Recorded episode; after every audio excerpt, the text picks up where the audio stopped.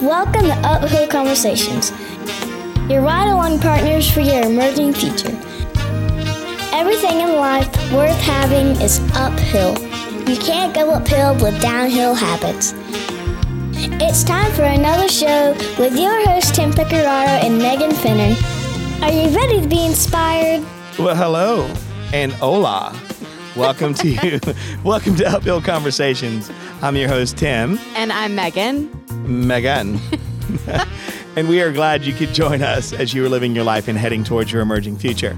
Hopefully, you are eliminating any downhill habits and canceling out all agreements with limiting beliefs, even on a notebook. Like eliminate, write them down, get out. And yes, it is true. You can be more, do more, and have more. Megonian. What's going on? Not much. This is pretty exciting. This is episode 50. Hence my joy. 5 0. 5 0. And I'm not turning 50. No, you're not turning 50. So don't try to turn it as like You I'm have a being- few more years before few more. that. Few? Several. Which no, one is it? A few. but what is it? Is it like, is a few two? So a couple is two, a few is is three or three, four, four. several is like five or more. oh, so you. okay, that's corrected. Fixed. Good. Fixed. Okay. So, hey, yeah, 50. We're like, we're almost there. hmm One year. One year. And So- this podcast is pretty cool because there's a lot of other great stuff that's come out of it, Like, like Uphill Strategies, yes. which we started at the end of last year, beginning of this year, doing leadership and team development. Um, UCYP, our new That's Young right. Professionals podcast, which we have six episodes live now. So check that out if you haven't.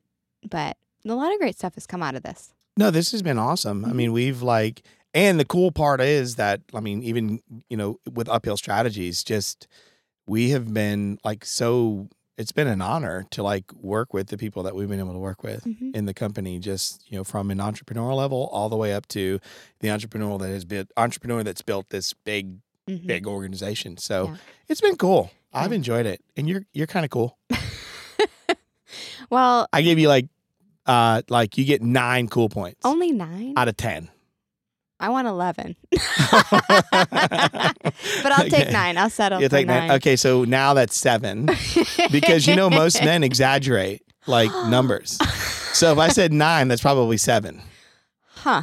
That's interesting. So the cool thing about um, episode 50 is we have a really awesome guest. So I think that he's definitely worthy of 50. Um, it's Ryan Hawk. He um, hosts the Learning Leader Show. He's had over 200 episodes with um, really phenomenal people from Ryan Holiday to Amy Jo Martin. Um, I Jim think- Collins, good to great. yeah, he's Like, going to have Jim Collins coming up. Yeah. So, really, really awesome. But before we jump into the show, I have a question for Tim. Okay. Okay, so This uh, this has to be a good question because it is. I feel personally the questions that I've asked have like if there was like a ratio, I would say four to one. I've worked harder to find good questions. That's not true. Okay.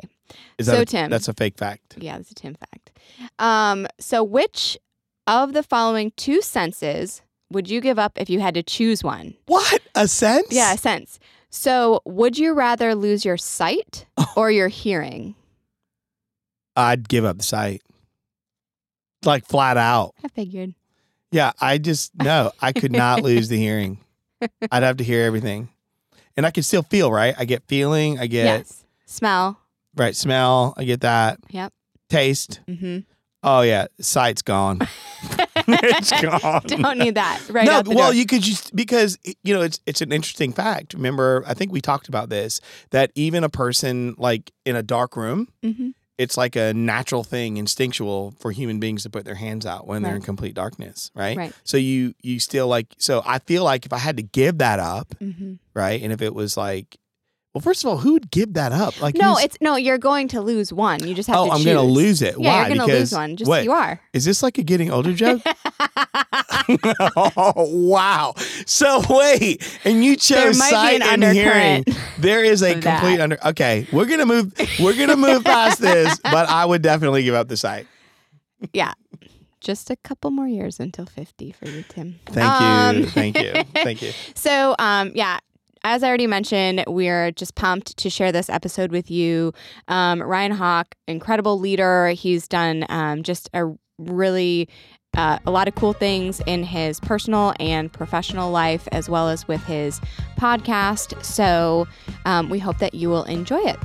So, without any further delay, let's jump into this interview with Mr. Ryan Hawk. Welcome to Uphill Conversations, Ryan Hawk. How are you doing these days? I'm good. Thank you guys uh, for having me. Cool. So, uh, any new adventures in your world? Anything new? Something like something just like new, like where you haven't told anybody yet. How about that? something you haven't even said, like this is new and it's good.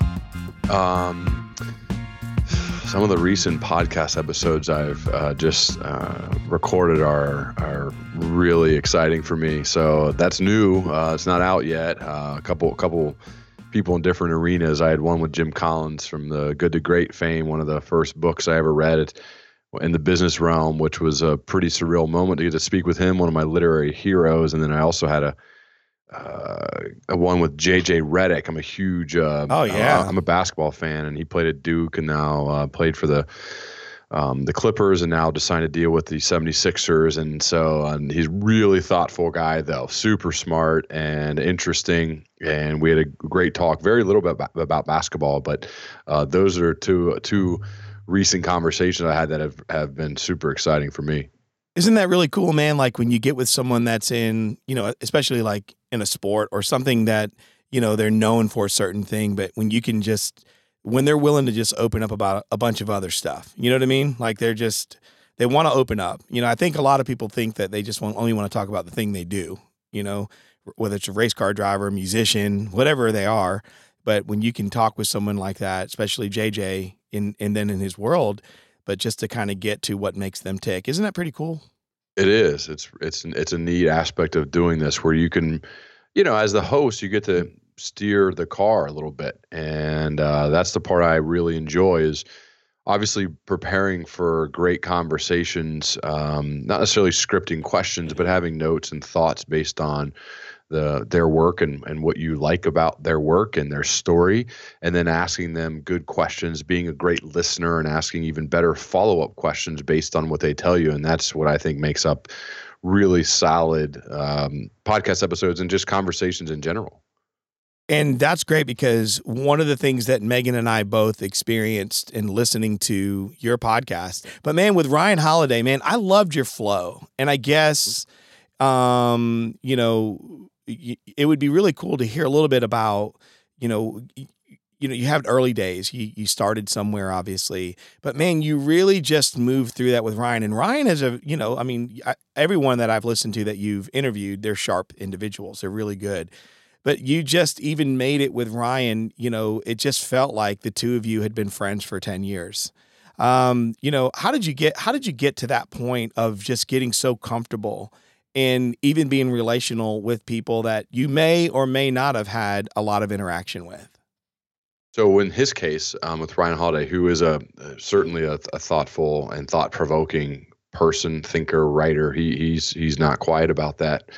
Uh, supremely intelligent. That was the third time. Uh, the most recent one, I assume you're talking about, was the third time I've recorded with him. I've also uh, had a few meals with Ryan and his wife in person. Um, so I think it helps because you develop um, more of a friendship than more of a q&a if you listen to that i believe from when i released that one i didn't really have a formal beginning. We just it's the second he picked up on skype uh, it was recording and we just went straight through. There wasn't a, a set a set uh, start time which usually there is actually. And so in his case though we've developed some rapport over the last few years been able to hang out in person at some events and develop, I, th- I think, a, a, pretty neat friendship.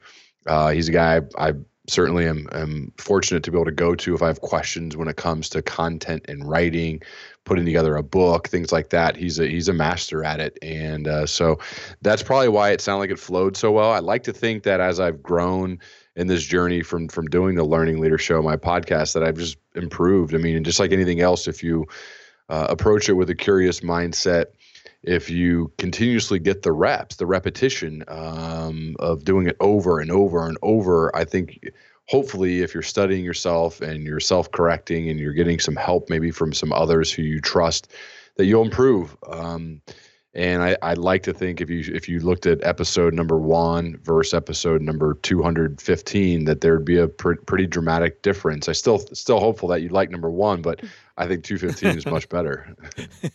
yeah, and I mean, I I know for me, I listened to the most recent one with Ryan, and then I also went back and listened to the other one. So it was it was neat to listen to the more recent one first, and then hear you know how the relationship has come along. Listening to um, the second one after that, but I'm just really curious as someone who I've always been really drawn to leadership. I find that uh, even in the things that I did in school and the things I've done professionally, I've always sort of gravitated toward just the the whole experience of leadership and the world of leadership.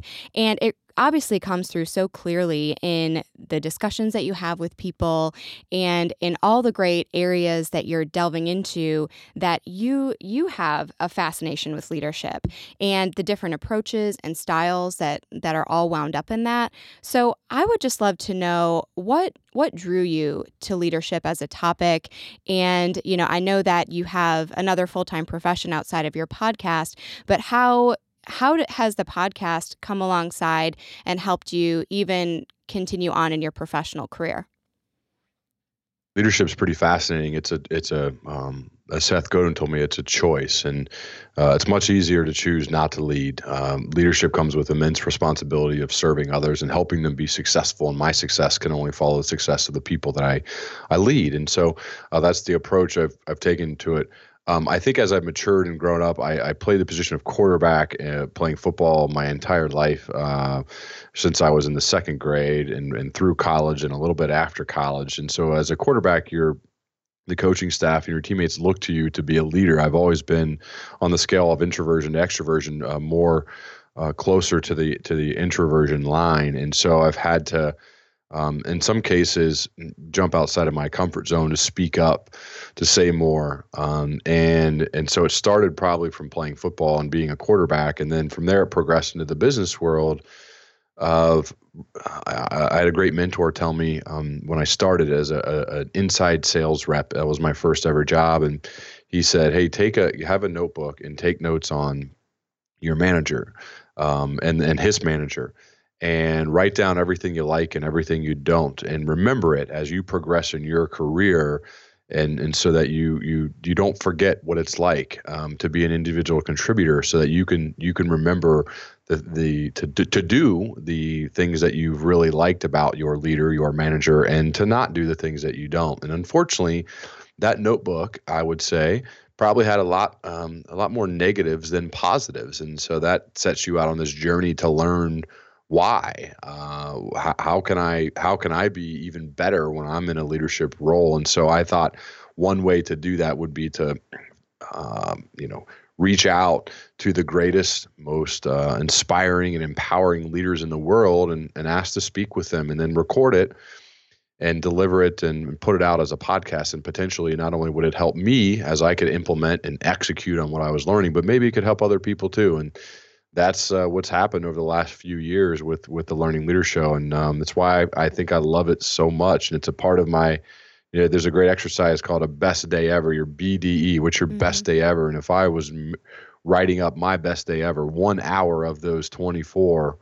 would be spent doing this, um, having a, an interesting conversation with a thoughtful leader and learning directly from them with with with the um, the hopes that it could positively impact other people. And I, I love that it, it does that uh, currently.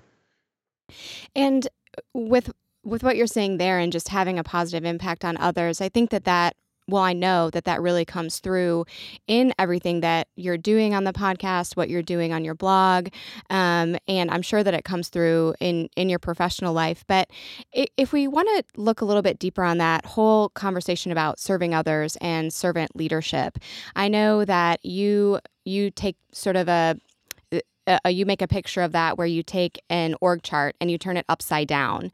And when you do that, what you realize is that as a leader, it's really your job to be working for the people who are on your team. And one thing that Tim and I talk about a lot when we go into companies is this whole idea that in order to work with others and to serve others, you have to develop trust. And you really have to be in a place where you can have collaboration. But true collaboration is an admission of weakness. So if you are working to serve others, but you're also working to lead them along that same path. And you have to, in some ways, draw back that curtain and be transparent and show, I need you. But how do you do that without? With still remaining strong and still being able for them to look to you as a resource, but also on the other side of the scale, allow yourself to be vulnerable so that you can truly collaborate and do wonderful things with that team. So I I think I make the choice to lead with trust um, for the people that I serve. So, for example, um, you'll often hear leaders say, "You have to earn my trust," and my approach is actually completely opposite. Uh, you, you, if if if we work together, I will lead with trusting you. Now, if you break it, obviously it, it's it's bad, and and we we might have to. You know, I don't know what's going to happen. It's probably not a good uh, follow up. However if I lead with trust, uh, I'm a trusting person. First of all, I think that's just a better way to live life. It's not cynical. It's expecting uh, good things from people. I expect others to be good. And some would say that that's Pollyanna and you could get burned. And I, pr- I probably have from time to time. But I found it to be a much more enjoyable way to live is if I lead with with trusting other people, with empowering them to do their work and then, then to work alongside them. I think insecure leaders are worried about constantly uh, having the answer. I mean, I I like to say that I I'm always going to have questions, and somehow through me being curious and asking questions, maybe it'll help you figure out the answer if I'm coaching you, and that's what I try to do with the people that I serve and lead. And as you said, flip that org chart upside down. Is that it? Maybe if we talk it out and I uh, continually ask questions that I think naturally come up we will t- together figure it out or maybe you'll figure it out. And it's much better if you figure out the answer than if i tell you the answer. Um, i don't need to tell you if i tell you the answer you you might not um, you you might not be as bought into it. But if you figured it out well you're going to be much more bought into your own answer than mine. And that's just uh, human nature. And so I, I like to take that approach. It takes probably more time um, but I found it, uh, it, You should, you know, always think of uh, playing the long game. That if you do it that way, I think the long term results typically end up better. And I really like that whole idea of leading with trust and starting there rather than it being earned.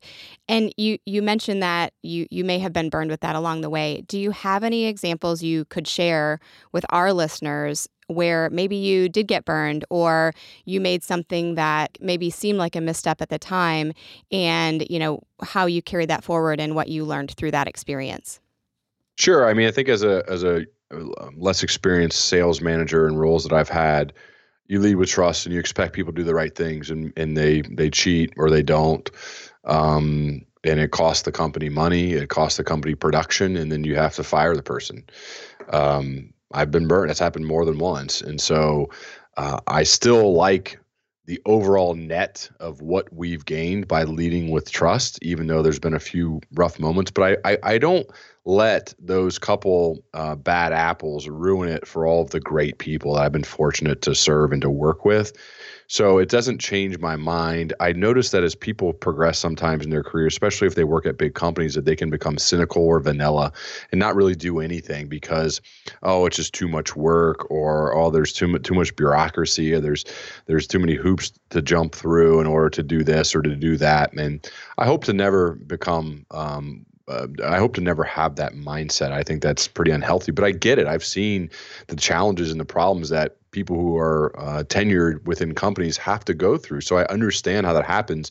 I'm just actively trying really hard for it not to happen to me and also the people that I work with.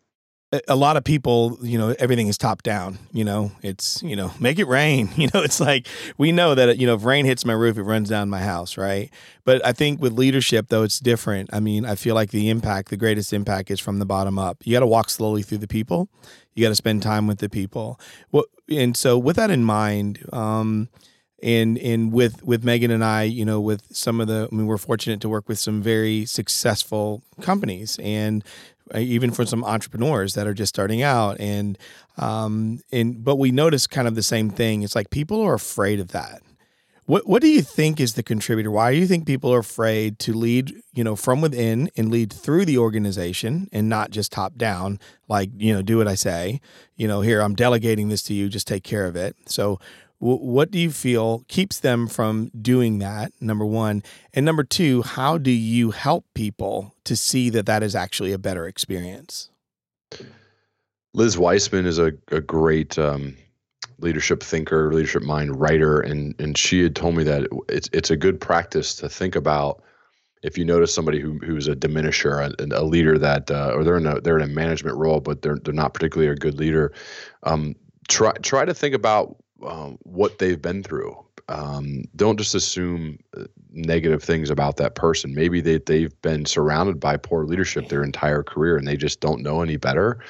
I I think that's why it it's the norm. Unfortunately, it's harder to be great at something. Uh, if it wasn't, everybody would be great at everything. It's much harder. It takes more work. It takes more diligent work. It takes more time in that quadrant that is not urgent but important work. Some of the deep work, as Cal Newport would say, is spending time there. And most people are very busy. They go from meeting to meeting to meeting, and they never stop and think.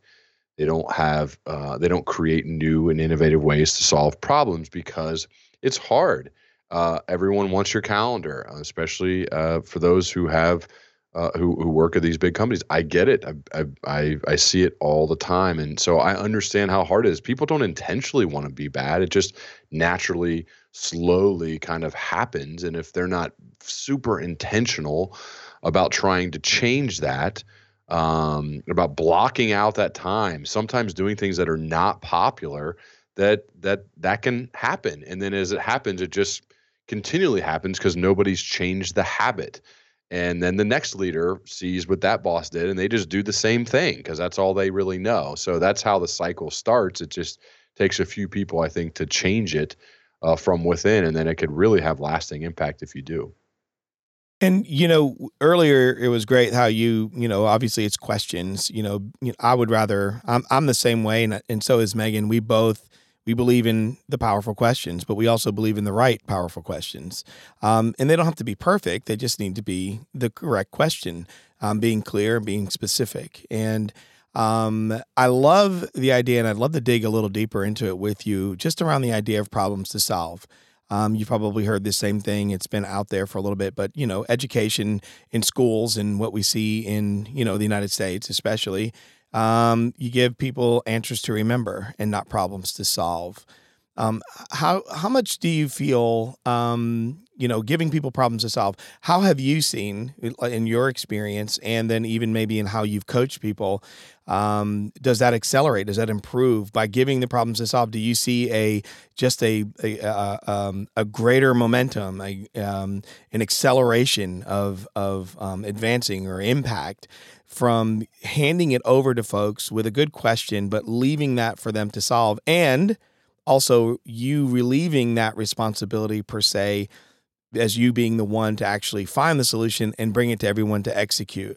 So how how how are you seeing that as a impactful way of approaching a problem, handing it to people to solve, as well as what does that do for you as a leader to be able to say, this is great. So my leadership is really through me bringing the problem and letting my team do do the work.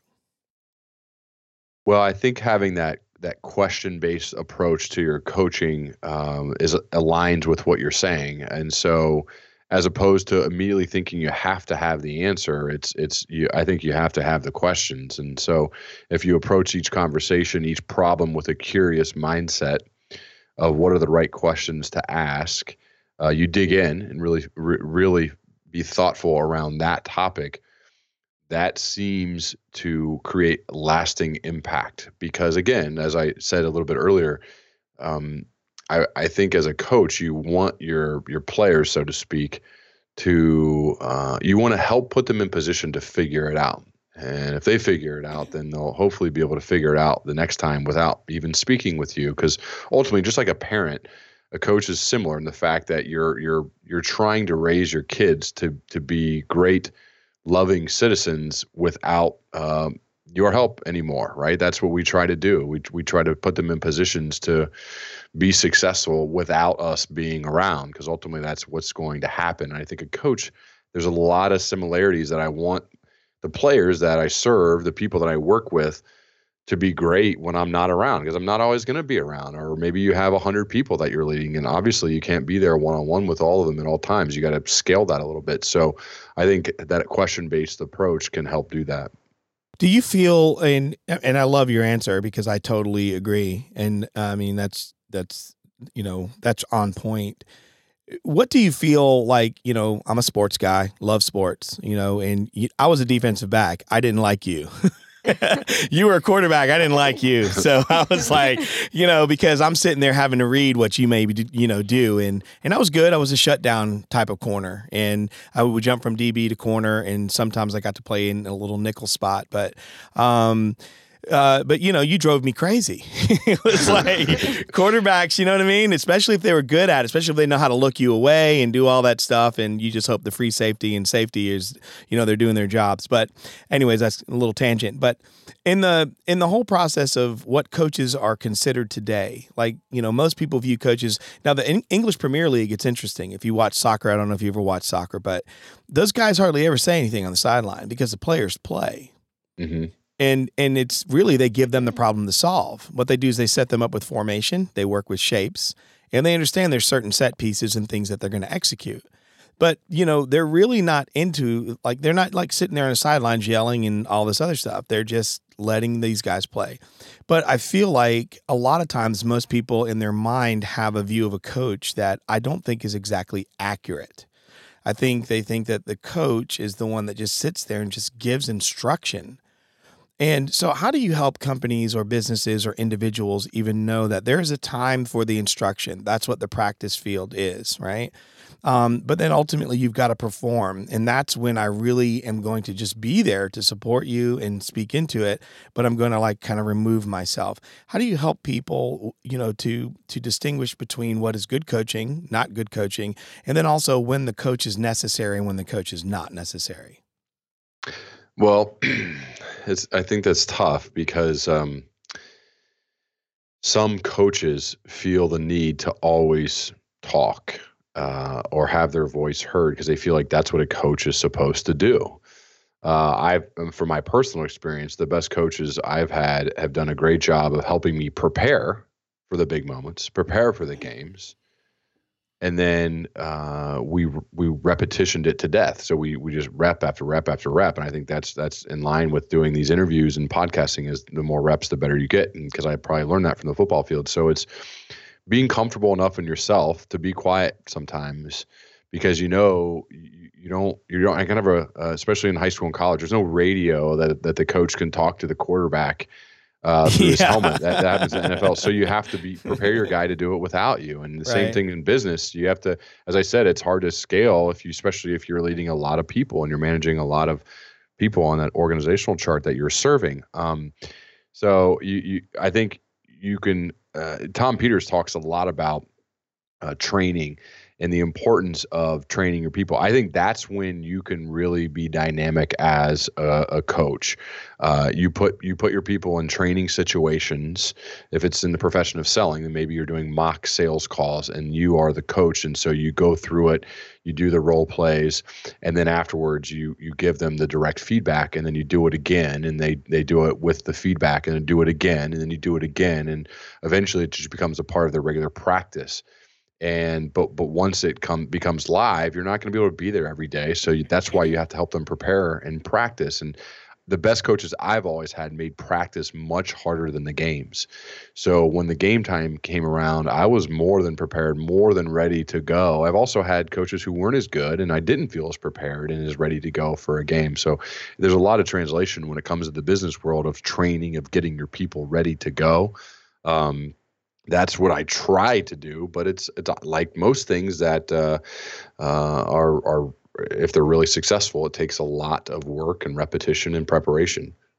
And I think no matter what the situation is, you can you can do all the right things and prepare people for any number of obstacles or any number of situations, but you're always going to be faced with those unexpected challenges, and um, and you're always going to come upon roadblocks. So when you get into that type of a spot, how do you, as a leader, work with your team to overcome that rather than them just, you know, coming back, overcome that using what they have within themselves and what you've trained them to do rather than them coming to you and saying, tell us what to do? Well, part of that is in the hiring process um, of trying to uh, understand the the level of adversity that people have gone through and the grit that they've developed through their their their life. Um, I think that's where a lot of this starts. Um, you want to you want to hire people who I think can handle adverse situations, can adapt to situations, who aren't going to fall apart the first time something bad happens because it inevitably will and always does. So that's where it starts. Um, but then, uh, you know, there's a lot of talk about stoicism. You brought, you talked about Ryan Holiday. I mean, you guys know mm-hmm. about the obstacle is the way, and understanding yeah. that that adversities, uh, that adversity can can be uh, incredible moments, uh, incredible opportunities for us to to make a difference. Um, uh, everyone's going to face adversity. It's it's how you decide to respond to whatever it may be. Um, and and to be thoughtful about those moments and think of them as opportunities i think mm-hmm. is um, important to say uh, i try to do that with my wife all the time if something uh, negative happens to either of us we try to sit down and talk to each other about well think about what's going to happen or how we're going to be once we uh, make it through this and the and the grit that's going to be built up through this adverse situation and do the same thing when you're coaching a team is to say think about this as an inflection point in your life in the mm-hmm. moment uh, here right now and how it's going to build up you as a potential future leader when we figure out a way to handle this obstacle um, so i think it's kind of a mindset shift towards how you think about a potential obstacle as opposed to just being uh, have it cripple you and, and, and have you not take any sort of action. Mm-hmm. And as you're building a team and you're putting those people together, you obviously, as a leader, you wanna you wanna get the highest performers, the best people on your team possible. And part of your job as a leader is to coach every one of those individuals to work together as a team, but also that idea of, you know, being able to lead from where they are and lead within their own right. But I think a lot of times those high performers, and, and this is something I, I've heard you talk about in, in your podcast as well, there is this struggle to celebrate um, the wins. And it's it's it's that whole thing about never never being satisfied. So you work really hard to accomplish a goal you're doing really well but then you know you do that and and you're on to the next thing and on to the next challenge. So how how do you how do you work through those things? So you know do you find yourself feeling this way of of not being satisfied and and struggling to celebrate? And when you do run into that or when one of your team members runs into that how do you help them work through it? It's it's definitely a challenge. Uh, my mindset, um, something similar what, what JJ Redick mentioned to me, is uh, I always feel like I'm uh, becoming, but have never arrived. Mm-hmm. So even if you've accomplished something that's that's um, impressive, you're you're always, or I feel like I'm always thinking about what's the next thing to uh, to do or uh, conquer, so to speak. So you're always becoming, never arrive. Well, I think it's a healthy mindset in order to get things done and to and to have great accomplishments. It is healthy to to take a step back and celebrate. I probably am not the best person to ask about this because I don't think I do a very good job.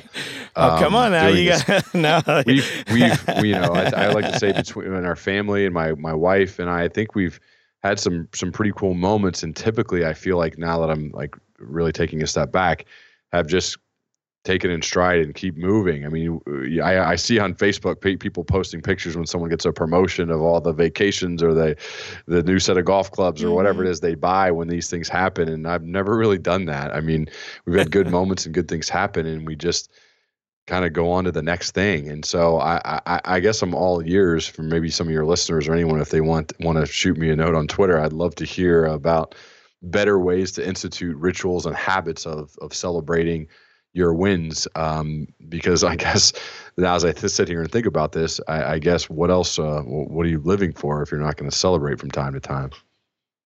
It's a very good point. I mean, I mean, we do need to, you know, um, in my culture, on my mom's side of the family, um, which is a Jewish background, and um, the Ukrainian Jew on my mom's side, and they, um, you know, we we would hear story about stones and in monuments. You know, they would always put up a stone, and and it's a marker it's a memory and it's something that you always like they spend time revisiting those things. And um and some of that historical stuff. And i can honestly tell you even though i grew up with that i'm horrible at celebrating victories because i'm always on to the next thing. And right. it's not that it doesn't matter to me you know it's and you know and i guess i mean i don't know uh, this is interesting right? I mean do you feel like something's wrong with you because you don't stop and celebrate not really. Uh, I don't think so. yeah, I, I, mean, I don't, I don't, you know what I mean. I guess I. Uh, um, because well, I'm just I mean, wondering. I, am like, man, maybe I don't. Maybe I'm. Wrong talked, me. I mean, I've talked about this. We, have talked about it before, but I, I guess it's just. Um, I, I found too. Joey Coleman told me that that one of the things that we need to do better of people that are kind of hard charging and trying to always get things done, or we need to be gentle on ourselves. And I, I remember when Joey told me that, and I thought he was. Um, uh, it made a lot of sense at moments you have to be more gentle on yourself to uh, as a leader um, especially in good moments to to applaud to celebrate.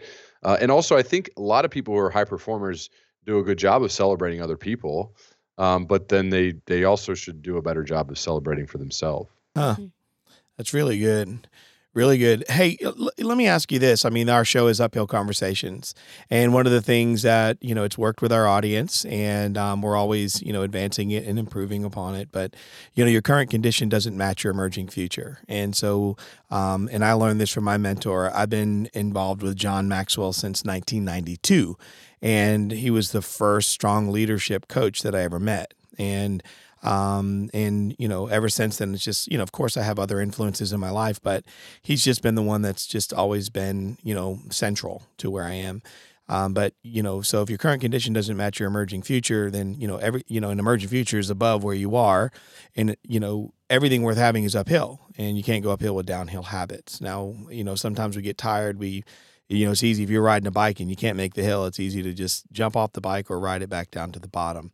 So w- with you, what are you know what are disciplines that you have um, to help you you know you know develop momentum, keep momentum, um, improve some you know some of your inner circle, people that are there to encourage you while you're on the hill. You know, kind of like a team on the Tour de France. You know, just you're you're climbing that hill. You know, it's a team. It's you know even though there's a guy that gets the yellow jersey, but it's a team. They work together. You know. So for you, what are some what are some great um, you know disciplines or even you know that you feel like are good disciplines for yourself that you've worked with others uh, on your journey toward um, an emerging future as you are defining it and um, and heading toward it? I think creating and developing good habits um, so Nate Checkett, CEO of Rhone, told me, you know, in order to have a good life, you got to put together a good hour, and then put together a good day, and put together a good week, put together a good month, and if you put together enough good days, weeks, months, and years before you know it, you've put together a pretty good life. And so that starts with your day-to-day rituals and habits and routines, and that starts the second. For me, um, I wake up, and that's you typically quite early um, have have a, a set process for every single morning when you wake up to get your day started right. So, whether that's using a, an app like Headspace for guided meditation, stretching, moving your body, reading, writing, journaling, um, some sort of exercise, I think all of those things are part of what I do um, every morning, and it helps get the day started off properly. So, I'm trying to string together a lot of good days and a lot of good weeks and a lot of good months to string together, put together a lot a, a good life. And uh, I realize though it starts every day, and it starts the, the instant I wake up and I can't throw that time away. Um, uh, I've tried to make those parts of uh, my just normal habits so that it becomes uh, just just what I do, and so I think that's helped. But I've had to learn that from others who have come before me that are have sustained excellence, which is uh, what I'm trying to do. And and for me, I think that when you talk about planning your day and being really thoughtful and building in those habits, I know that one question that gets asked a lot to to women is the whole idea of balance. But I'm I'm curious for you. I know that you know you have a wife and is it five children? Is that right? That's right. So you have mm-hmm. a wife and five children. You have a full time job. You have this podcast, and obviously you can tell that you put a lot of work and preparation into the things that you do on the Learning Leader Show, and and just adding to that the the recognition that whenever you say yes to one thing that means you're going to have to say no to something else. So mm-hmm. how do you approach um, the whole issue of balance? And how do you you know self check and evaluate as you're as you're going through the going through this journey um, and continuing to grow these different um, different areas that you're invested in? We probably aren't balanced that well. Um, well, I mean, no, I so, love it. It's yeah, just I love it. You're honest. Yeah. That's good. That's my, real. so my wife is um, a full time business development professional and absolutely crushes it. And so she's really good and loves what she does. Um, you know, you mentioned the stuff that I do, and um, I think though it is on us to show our girls that one we have passion behind what we do and that their parents work. Um, i think that can they're gonna they're gonna pay attention to what we do far more than what we say. So yes there are times on a saturday when i'm recording podcasts or writing show notes or put, putting together a sponsor read or doing all that type of work um, but they sometimes will sit here with me and, and listen, or they'll they'll see it. Uh, is that balanced? I mean, some people would say it's not. They should say I should be doing something else with them. But do we also try to go to the park and do all those things? Yeah, we we we try our best. Uh, it's not perfect every day, but it's more important for me that they grow up and not not have a sense of entitlement. They grow up and see that we work and in order to make these great things happen, they come to some of my speeches and see all these people, or they see the checks that gets deposited in the bank account after the speech. They realize they say, "Wow, you got that much money for giving a one-hour talk," and I would say, "No, I got that much money because that much money because I prepared for three and a half years to give that." Right. yeah, and that's where it came from. So I think it's it's it's showing them that we do work, and are we properly balanced perfectly? No, uh, not, but I, I do think it's our responsibility to get them prepared. Um, and, and also it's, it's on us as a whole separate topic on, on showing them that's the love that we have for each other. They need to see that. And, and we, we, we, I think we do a good job of showing that, but it, but it's a matter of, uh, I want them first to uh, feel that we hold each other accountable. Uh, we love each other we love each other and we work and and that is what we hope is that they're going to see and that they're going to emulate and I, I think that that's great. I um I have two little girls. Um, one is two and a half, and the other will be five in just a few days. And um, just that whole idea of showing showing those girls what it means to work hard, and letting them see you work i think is is a great thing for a parent to be able to do to instill that work ethic in them so that when you do spend that time with them and that focus time with them they appreciate also what you're not doing and know how important and valuable your time is.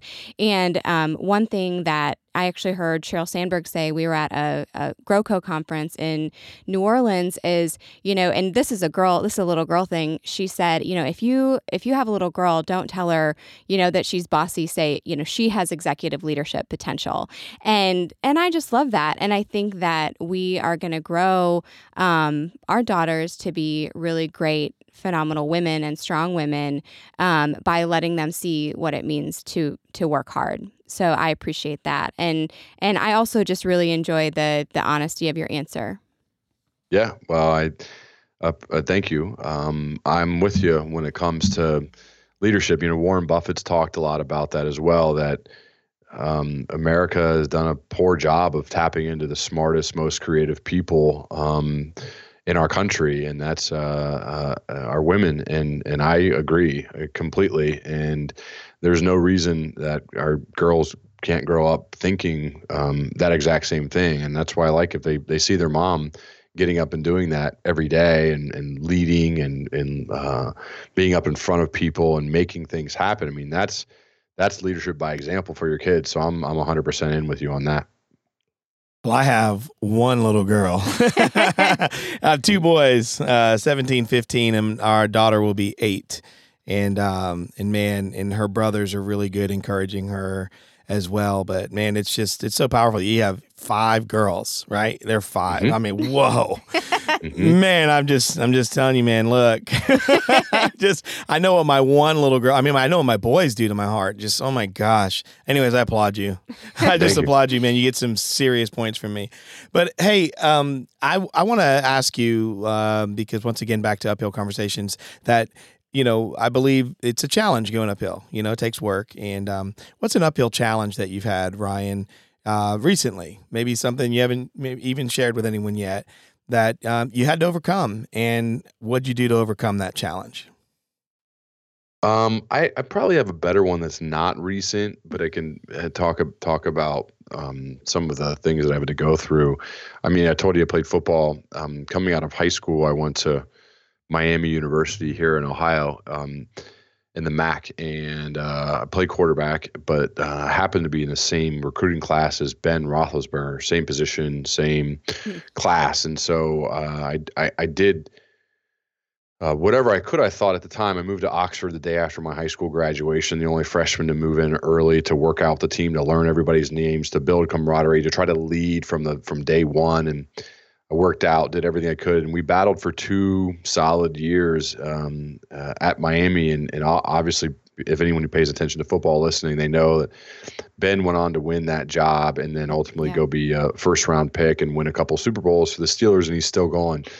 And so, what I learned though at an early age, if you talk about an uphill battle, an uphill climb, um, is the fact that sometimes you can do uh, pretty much everything within your power, um, and it still won't be enough and that's the way it goes. That doesn't mean you quit, or it doesn't mean that you think the world is unfair. It means that you have to handle that that those adverse situations, uh, respond with working even harder, and find a way to still accomplish your goals. And so, um, for, for, me, I was able to do that. Um, I wanted to be a starting quarterback in college. It was not going to happen at Miami University based on based on just on how good Ben was, and so I had to transfer to a different school. But was able to uh, finish my career at Ohio University and still be elected captain and start for a few years, and it set me up to play after college. So I think that was my response. I didn't want to leave my friends. I didn't want to leave that school. I loved everything about it, and um, but it was needed to be done in order to handle that adversity, that obstacle, so to speak. And and that's uh, ultimately what happened. It was a great learning moment early in my formative years that um, life's tough at times, but you gotta you gotta you gotta dig in and find uh, creative solutions to those problems. Well, I just want to say thank you for not quitting, man, because so many people they would look at that as you know they shut down as soon as they run into the obstacle, and you know um, uh, there's a gentleman that I heard years ago say this. He said, "Adversity, you know, um, reveals who you truly are, not who you say you are," and so uh, mm-hmm. everything you're saying is just evidence to that. So. Yeah. So, uh, Ryan, um, before we let you go, uh, we really like to ask our guests um, one final question.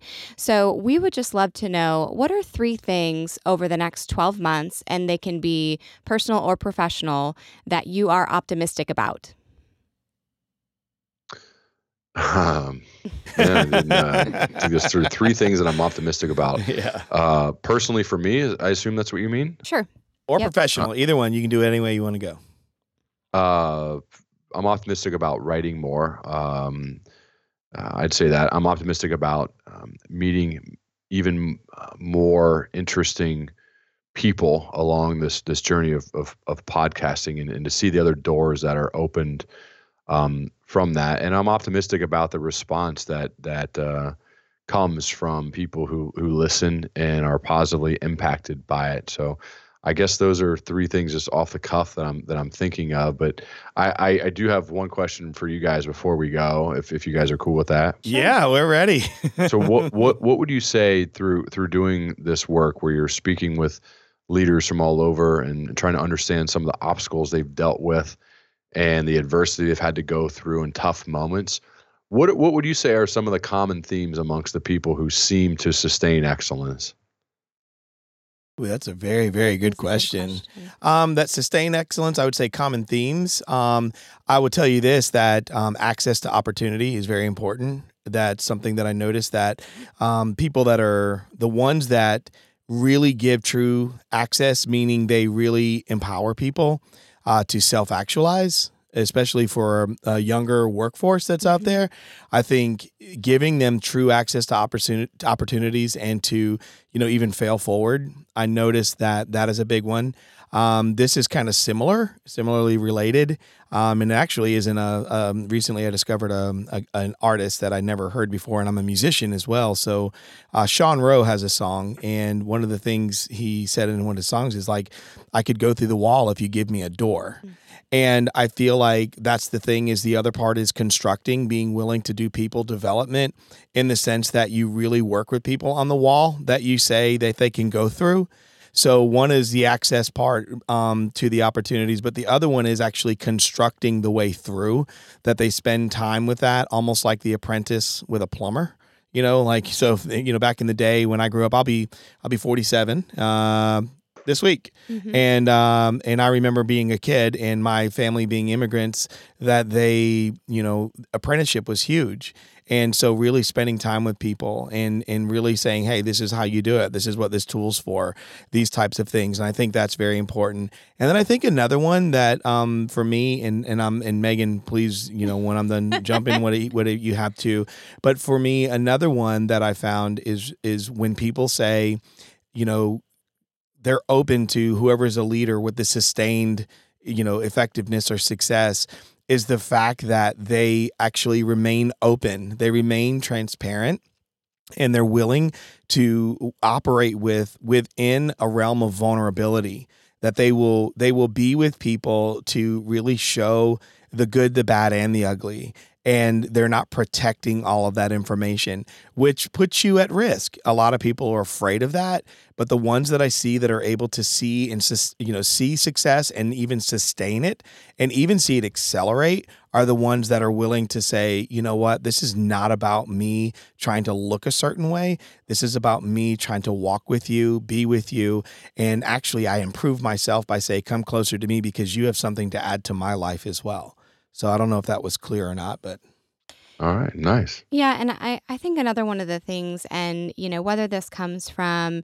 uh, from the leadership pers- perspective or um, as an entrepreneur, but just that element of being willing to take risks and not being afraid of the what ifs. So it's putting yourself out there, allowing yourself to be vulnerable, and just being your authentic self. So always bringing your authentic self to the table, and also um, just realizing that it's going to be hard work. You're going to have good days and you're going to have bad days, and your team is going to have good days and bad days. So I think it's so important to recognize the value of hard work, but then also couple that with having empathy um, for others, building solid relationships, and then always making sure that you're remaining humble and how you approach other people.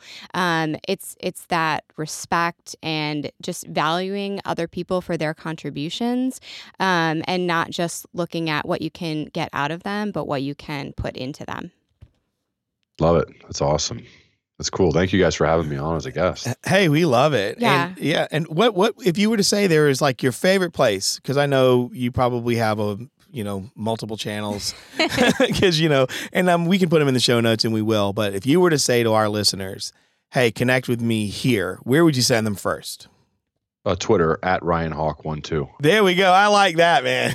yeah. Perfect. Just Ryan one Hawk place. Yeah. Okay. At Twitter. So it's. Uh, I mean, you can if you want to listen, you can search my name uh, in in Apple Podcasts, iTunes, Stitcher. Uh, you can do that too. Obviously, or learningleader.com. Uh, all my show notes are on learningleader.com, and there's some blog posts there too. So, I guess that not just one place, but if they want like direct, quick interaction, I you know I I have that app. I look at it. That's that's my primary source of news. So um, and learning. So that's that's a good spot too. Awesome. Awesome.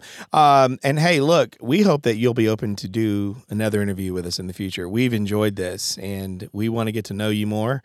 Um, we're going to keep up with you and we're to we're to push your stuff out there to our our listeners and our audience as well. I mean, you're it's you, you're great, man, and it's it's just we're very inspired by you, the way you show up, the way you represent, um, and even how you engage. And you've had some very you've had a unique group of people that you've spoken with, man, and you just you know you you flow you have a good ebb and flow and um, so i just want to let you know we appreciate that new in this world we're coming up on one year man Yeah. it's our one year anniversary Congrats. so Congrats. you. You know, most last seven episodes. So congratulations. It's awesome. It's true. It's true. It's great. well this has been another episode of uphill conversations we've had a great conversation with ryan hawk um, and so you'll see in our show notes and you've heard where to best connect and um, hey listen most importantly we want you to know that you can be more do more and have more though you figure that out what the reasons are that you want to be do and have um, we just want to help you have some loose ends for you to tie up. Remember your current condition does not match your emerging future.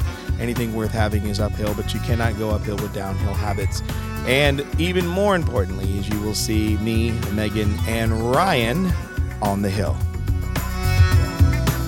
You've been listening to Uphill Conversations. If you'd like to hear more, subscribe to the show at uphillconversations.co. See you on the hill.